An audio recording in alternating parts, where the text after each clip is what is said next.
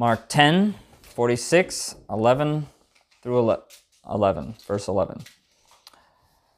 And they came to Jericho.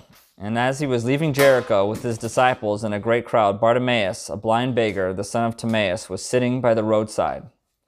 And when he heard it, that it was Jesus of Nazareth, he began to cry out and say, Jesus, son of David, have mercy on me.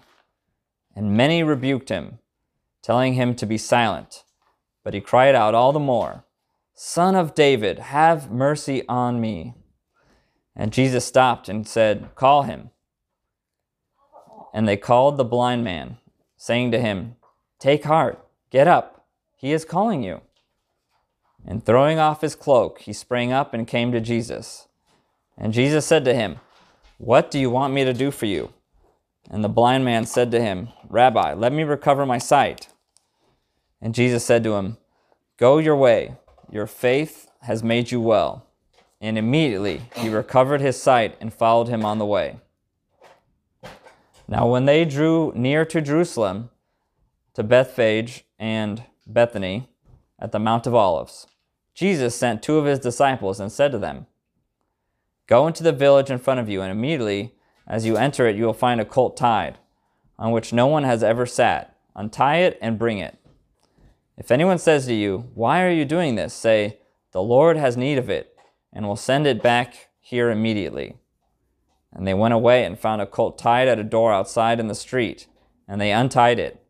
And some of those standing there said to them, What are you doing in tying the colt? And they told them what Jesus had said, and they let them go. And they brought the colt to Jesus and threw their cloaks on it, and he sat on it. And many spread their cloaks on the road, and others spread leafy branches that they had cut from the fields. And those who went before and those who followed were shouting, Hosanna! Blessed is he who comes in the name of the Lord. Blessed is the coming kingdom of our father David. Hosanna in the highest. And he entered Jerusalem, and he went into the temple. And when he had looked around at everything, as it was already late, he went out to Bethany and with the twelve. Amen. This is God's word. Oh, yeah, I got it. Thanks.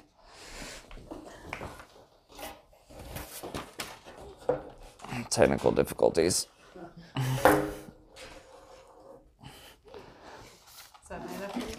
Yeah. oh man. Awesome. Oh. Consider the inauguration of a U.S. president, or any president for that matter.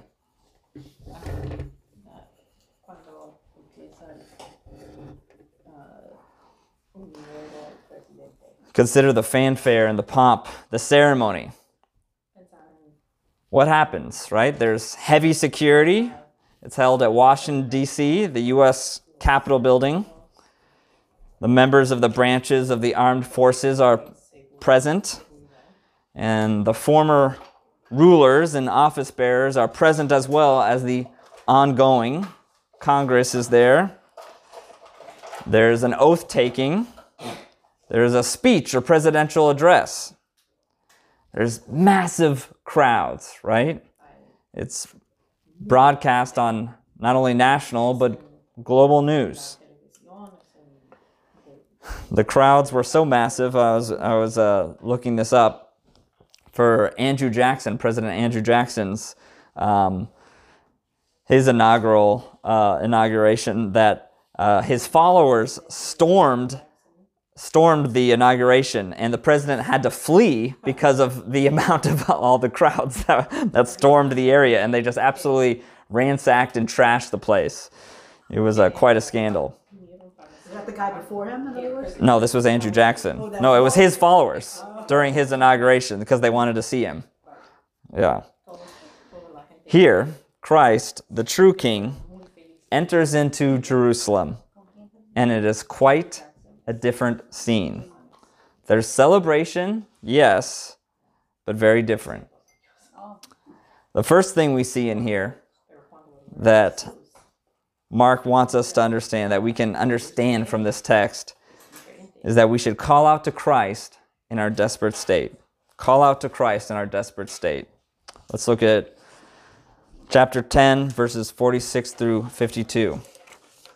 en la primera cosa que It says that they came to Jericho, and as he was leaving Jericho with his disciples and a great crowd, Bartimaeus, a blind beggar, the son of Timaeus, was sitting by the roadside. So Jesus is headed to Jerusalem, right? And he has to go actually a little out of his way, off from the pilgrim road that led to Jerusalem. Yeah, they have to go out of the way to go to Jericho. But he goes. He goes out of his way to Jericho.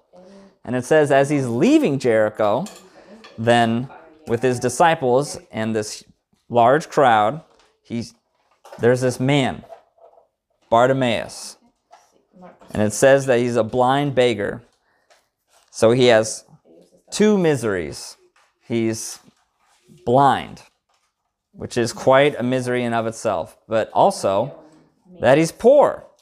It'd be maybe one thing to be a rich blind man, but to make it even worse, he's also blind. It's one thing to be very poor, it's another thing also to be blind and very poor. But he's sitting there. Verse 47 And when he heard that it was Jesus of Nazareth, he began to cry out and say, Jesus, son of Na- David, have mercy on me. He hears that Jesus is coming and he cries out to him. When Jesus comes, there's something that we all can learn here. That when Jesus comes and we see him in our lives, when we see him start to pass by, do we call out to him?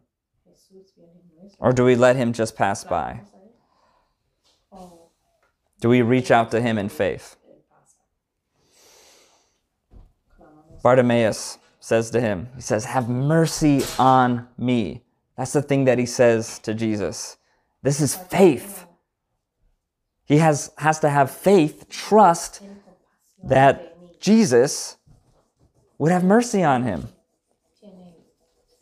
And this is the kind of faith that Christ is drawn to when we also can cry out, Have mercy on me. He says, Son of David. Somewhere along the way, that, and we'll talk more about this, that Bartimaeus at this point is crying out with faith, true faith. And he, he gives Jesus this messianic title Son of David. Son of David. más mesiánico a, a Cristo. 1 Samuel 7:16 and we read this earlier. There was a promise and the prophets later prophets like Jeremiah and Isaiah and others pick up on this that that there would be a promise that God promises King David that your house and your kingdom will endure forever before me. Your throne will be established forever. It was this unconditional promise that God would raise up a Messiah a king from David's line Jeremiah 23, 5 through 6 also declares this. About 500 years before Jesus, he says, Behold, the days are coming, declares the Lord, when I'll raise up for David a righteous branch.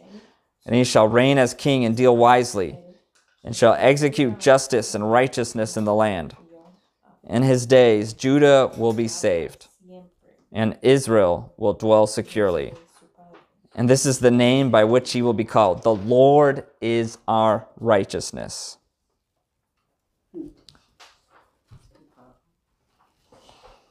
It is.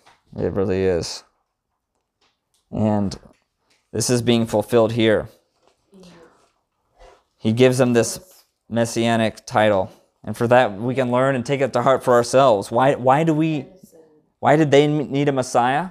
Why did Bartimaeus? Why do all these crowds here? Why do all these followers? Why do we still need a Messiah? It's because we are in a desperate state. We are in a desperate state.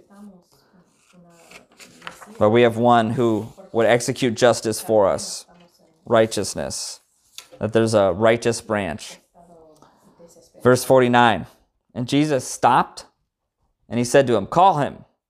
And they called the blind man, saying to him, Take heart, get up. He is calling you. Before this, they had tried to rebuke him and silence him, but he wouldn't be silenced. And he called out even more by faith, Have mercy on me. Jesus, Jesus. And Jesus hears him and he says, Call, call him. Jesus pursues him. The invitation is open to Bartimaeus, as it's open to each one of us for us to call on him. It's not a waste of Jesus' time, quite the opposite. And here, Bartimaeus' physical poverty and blindness is a metaphor for our spiritual blindness and poverty. Mark weaves this throughout his gospel that these physical realities end up being a metaphor for the spiritual. Lo de ciego es un metáforo para nosotros de nuestro We too are in spiritual blindness.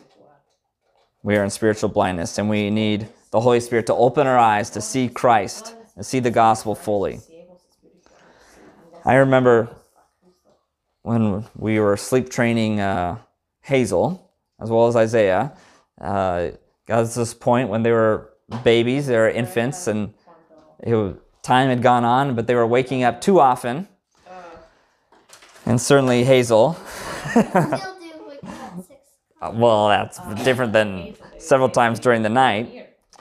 And what you you have to do for this is every uh, 20 minutes you go in there and you say, "All right, hi, hi Hazel, it's okay. We're not going to get you up now, um, but we're checking on you." And then you just leave.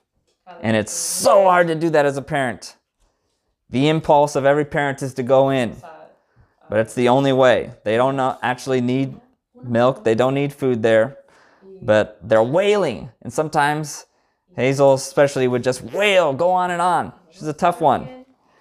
And you'd have to go in there every 20 minutes, and neither, and your mom and dad are lying in the bed, teaching them. It's the impulse, though, of Chelsea. It was killing Chelsea. It was killing me to go in and to get her. But will not Christ, our spiritual Father, come to you instantly when you call? When we call out to Him in our misery. Peter, he just, when he started sinking, when he was walking on water, he cried out for two words Lord, Help. Don't you think He will hear and help you right away? Christ says, call to Him. Don't be dulled by disbelief, by unbelief, by lies that He won't come to you, by things that you've done in the past or past experience, how He maybe hasn't answered prayers. We interpret our past experiences falsely. Christ longs to help us. He reaches out His hand to heal us, to come to us. Only King Jesus can heal our spiritual blindness.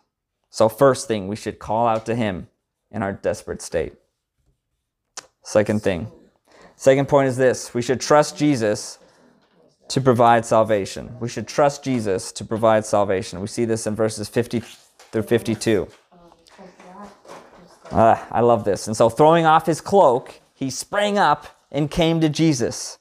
The only thing he had as a blind beggar, his cloak. He springs up, throws away his cloak, his source of protection from the elements. So, like Bartimaeus, friends, we must throw off every shred of our own self righteousness, every crutch that we depend on that is not Christ, and helplessly, desperately come to Christ to cast aside every self protection, to throw off the filthy rags of our own righteousness, and let Christ cover us in the robe of his Father, in the robe of a son and daughter of God.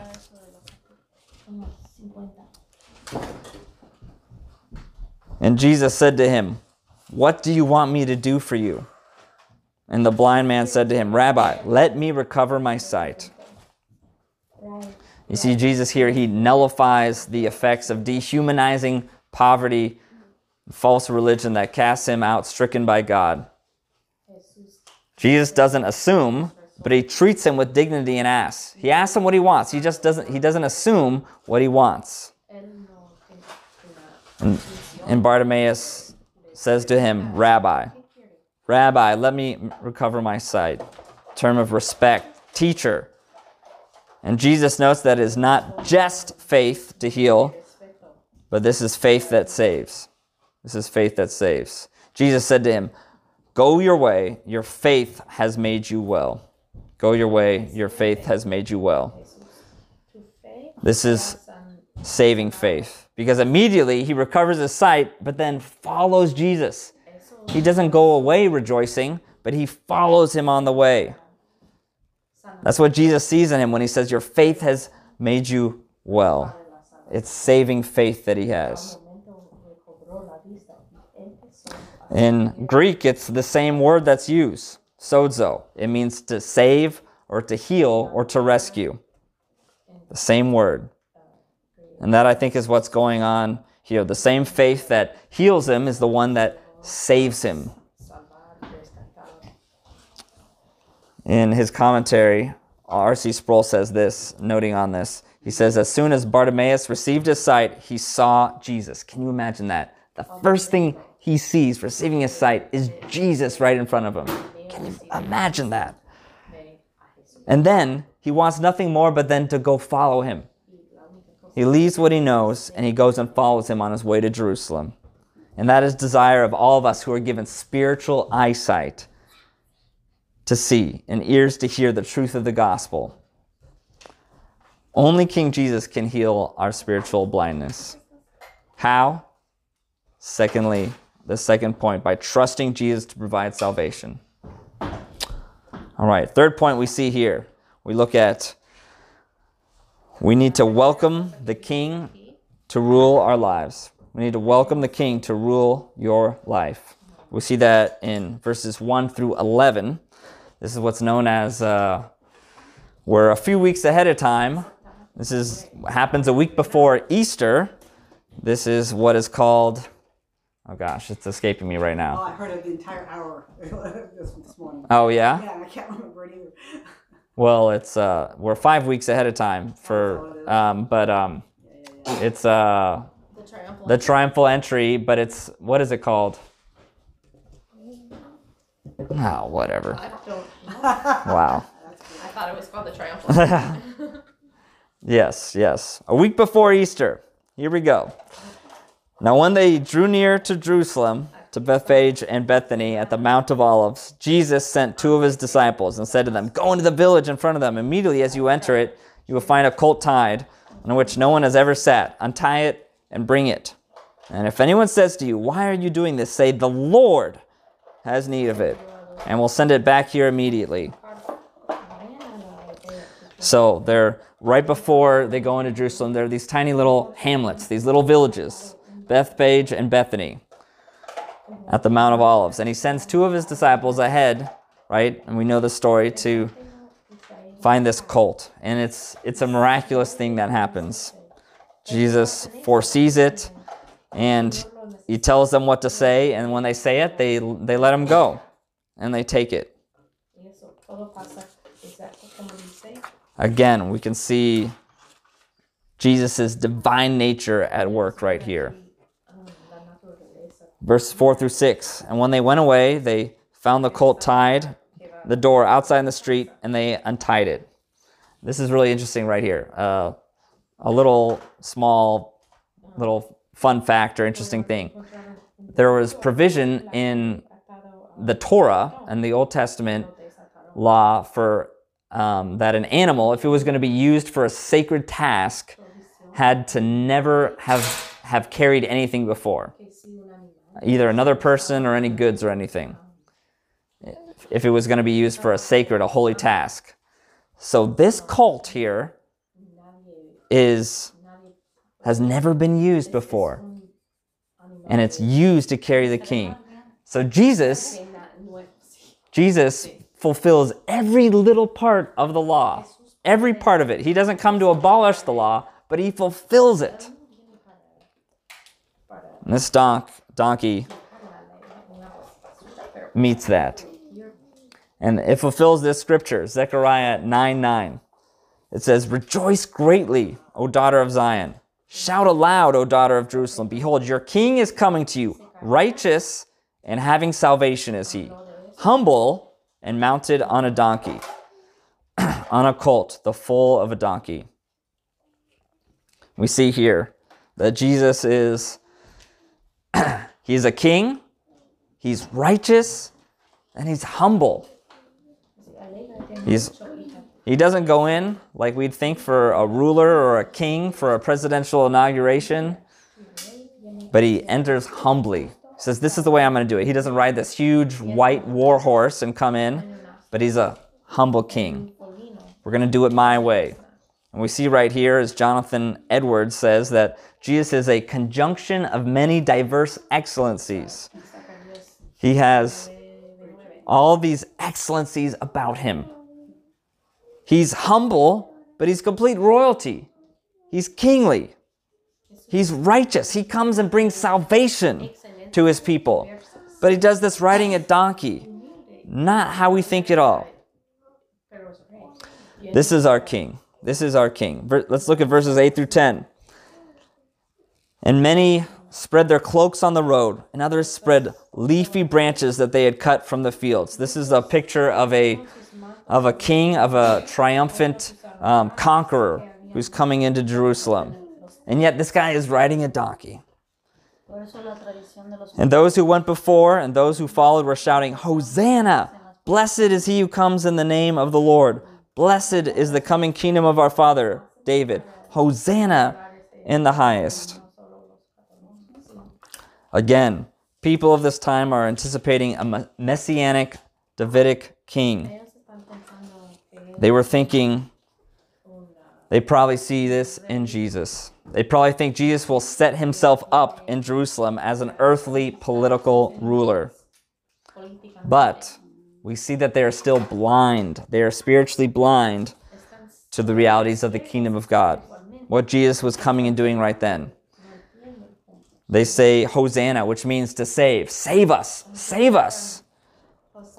But they're thinking of a physical salvation from the Romans, not a spiritual salvation from our sin, our real enemy. They're blind to see Jesus' true mission of salvation. They want a Messiah in their own image. They welcome him only superficially and how they do well for what they'll get out of it. How they think, oh, Jesus is coming. He's going to get rid of the Romans for us. They'll restore their nation of Israel to real prominence. They'll make, uh, they'll make Israel great again. They don't have a true desperation, and they don't see their own hard heartedness and their blindness and their spiritual need. They don't realize that they need a ransom, they need a savior from their sin. But, but through but through their teachings and eventually his sacrificial death, Jesus is slowly healing their blindness. His disciples, his believers, his followers, he's slowly healing their blindness. You see, Jesus is the only one who can heal our spiritual blindness. Not only should we call out to him in our desperate state, not only should we trust him to provide salvation, but thirdly, we should welcome him to rule our lives. We should welcome him to rule our lives. As we close up this passage and looking at how we can better believe and see what's going on here. Verses 11 says this And he entered Jerusalem and went into the temple. And when he had looked around at everything, as it was already late, he went out to Bethany with the twelve. Really interesting statement. And next week we'll talk about what Jesus actually does when he enters the temple. But he goes in there and he does nothing. It's really quite ironic. It's interesting. He goes into the temple, into Jerusalem. He looks around at the temple, and it's already late in the day, and then he leaves. That's it. He had this huge triumphant victory, victorious entry, and then he just leaves. But when we think about it, this is God Himself, the divine Son of God, the King, the rightful King of Jerusalem and the entire universe, who goes to see what is going on in His Father's house. He's going to see if there's true worship happening. Is His Father being rightly worshiped? And we'll see next week, Jesus is not pleased at what's going on. There are no priests or temple leaders, no Jerusalem leaders who welcome the true king. None of them are there to welcome Jesus. And all his fair weather followers, in a few days, are crying something else. They're not crying Hosanna, they're crying, Crucify him. Crucify him. That's what these fair weather followers are crying. Remember, all of these crowds. The Jerusalem leaders, they've seen and heard about Jesus. They've heard, about his teachings or heard them themselves. They've heard of the hundreds of miracles, and yet they don't have true faith. They don't recognize him as the true Messiah, as the King. And even his own followers, his closest disciples, they still don't see Jesus with clear eyes. They don't see his mission and what he's about to accomplish. And I think we should see ourselves in here. Like Bartimaeus and Jesus' followers, we too are blind to who he is and our spiritual need. we don't have perfect eyesight. Maybe, as uh, the song Amazing Grace says, all right, we, I was blind, but now I've seen. But in one sense, as John Calvin says, that we're all partially unbelievers our whole lives. That we see now part, as, as Corinthians says, but we don't see fully. We don't see fully who Jesus is. We don't fully get the gospel. There's another passage, John 9, that talks about this. Uh, Jesus says this in John chapter 9. He says, Jesus said, For judgment I came into the world that those who do not see may see, and those who see may become blind. And some of the Pharisees near him heard these things and said to him, Are we also blind? And Jesus said to them, If you were blind, you would have no guilt. But now you say, We see, so your guilt remains. So the Pharisees thought they could see. They thought they did have spiritual sight.